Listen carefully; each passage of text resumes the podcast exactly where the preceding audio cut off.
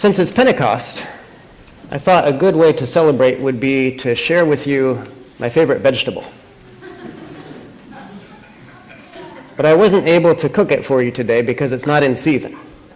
So I brought a picture instead. This is a Romanesco. I see some heads nodding. I see some heads shaking. Not everyone knows the glories of the Romanesco.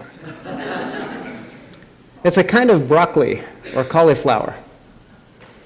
And it's delicious. You can saute it or steam it or grill it or roast it. But what I like best about it is the shape. Because a Romanesco has a very special shape. I hope you can kind of see that it's shaped like a cone. And that cone is studded with florets that are each a cone. And each cone floret is studded with cones. And as you zoom in, and even if you look at it under a magnifying glass, it's cones all the way down. It's a mathematical pattern. It's what mathematicians talk about as a fractal. It's a curve or shape that replicates itself at the micro level and at all the in-between levels and all the way up to the level of the whole.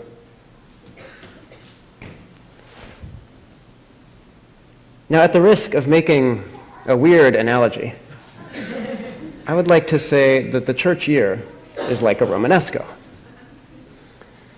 Because as Christians, the way that we keep time is a way of marking the pattern that is at the heart of the universe, which is the dying and rising of Jesus Christ and the self-giving love of Jesus Christ at every single level, from the tiniest to the vast. As Christians, we believe that that pattern of love and of life is actually the secret to the universe. And the ways that we mark time reflect that, in ways that are inherited from our Jewish forebears in faith, and also that have something unique of Jesus mixed in. So from the very beginning, Christians have been saying their evening prayers and their morning prayers, the rhythm of the daily office, prayers for different times of day. And I say evening and morning because that's the ancient order. In the Hebrew scriptures, the evening comes first. Genesis says the evening and the morning were the first day. And onto that ancient pattern, the early Christians saw superimposed the pattern of dying in the evening with Christ and rising in the morning. And so at the daily level, but also at the level of the week. The book of Genesis also tells us that God makes the world in seven days, and on the seventh day it says God rested. And that was the beginning of the Sabbath, a rhythm of days of work and then a holy day of rest at the end of the week. The early Christians, of course, lived within that seven-day week as we do today. And so they kept the first day of the week as the day of creation, but also as something new because it was on that day that Jesus had been raised from the dead. After his own Sabbath rest in the darkness of the tomb on Saturday, he burst forth to new life on Sunday. And so the early church kept Sunday as the day of days, the Lord's day, the day that gives meaning and life and savor to the whole rest of the week. They spoke of it sometimes not just as the first day, but as the eighth day, as if to say that seven days of creation had once been complete, but now Jesus is doing something completely new, the day after the seven, the day that starts a new age of creation. It's for that reason that baptismal fonts are traditionally eight-sided. And our baptismal font is eight-sided in that same tradition, and it's there that we'll go in a few moments to renew our own baptismal vows on this great day. So we have the mystery of Jesus in the day and in the week. But today we also crown the season of Easter. This is the last of the great fifty days.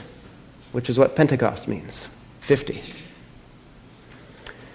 And once again, we have inherited from our Jewish forebears in faith this tradition of a fifty-day season after Passover, which ended with the feast of Shavuot, and still does, the feast of Sabbaths, a Sabbath of Sabbaths, seven sevens making forty-nine, and then the last day of the season, the fiftieth,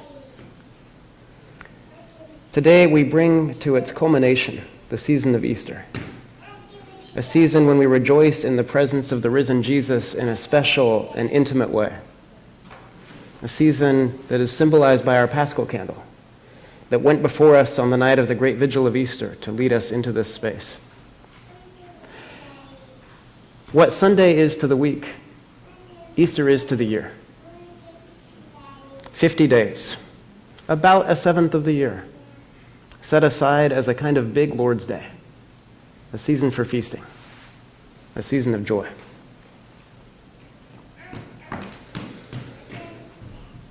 We live these patterns in time.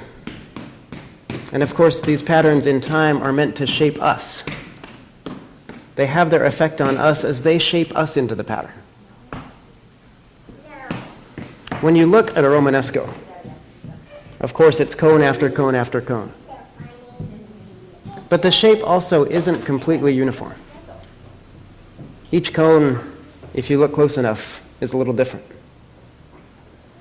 This isn't a mechanical system that's perfectly precise. It's a biological system with some variety built in.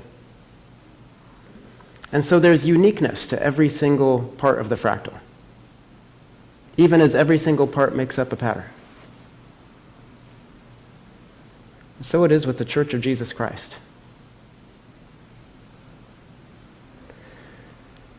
The disciples of Jesus experienced him as alive again. And then he commissioned them to go and preach the gospel to all corners of the earth. And he sent them out and he filled them with his Holy Spirit to do it. Today, we are the primary manifestation of the body of Jesus on earth. He is in you. He is in me. When we are baptized into his name, we are filled with his Holy Spirit, and we each become a little Christ. We each take our place as a cone in the fractal, but we are not clones of each other. Each of us is Jesus in our own completely individual way, and each of us comes together to form the pattern that the church is called to be, which is the pattern of the self-giving love of Jesus made flesh in the world. What Sunday is to the rest of the week, what Easter is to the rest of the world, the church's calling is to be that to all creation. The church is to be a big Sunday. The church is to be the presence of Christ until that love is complete throughout all creation.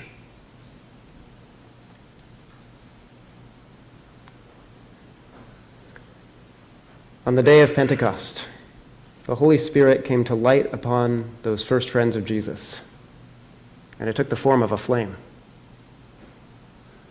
a powerful flame, a flame not of destruction but of blessing, a flame that was sent to warm the whole world with the life-giving breath of God.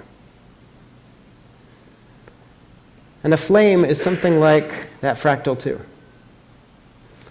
I think about that night when this candle led us into this space in the dark of the great vigil of Easter fifty days ago. And then the moment when we took this small point of flame and we each lit our own candles from it, spreading it slowly to one another, till each of us held our own flame. All of them the same, all of them from the same source, and yet each one dancing with a different shape, in a different way, each one as individual as the person who carried it.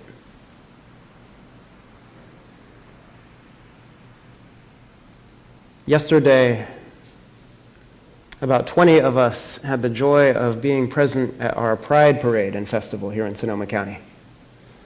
We gathered at Brookwood and fourth and marched the several blocks into Courthouse Square, where we then dispersed, and some of us went to go staff our parish booth, and others to go enjoy the partying and festivities.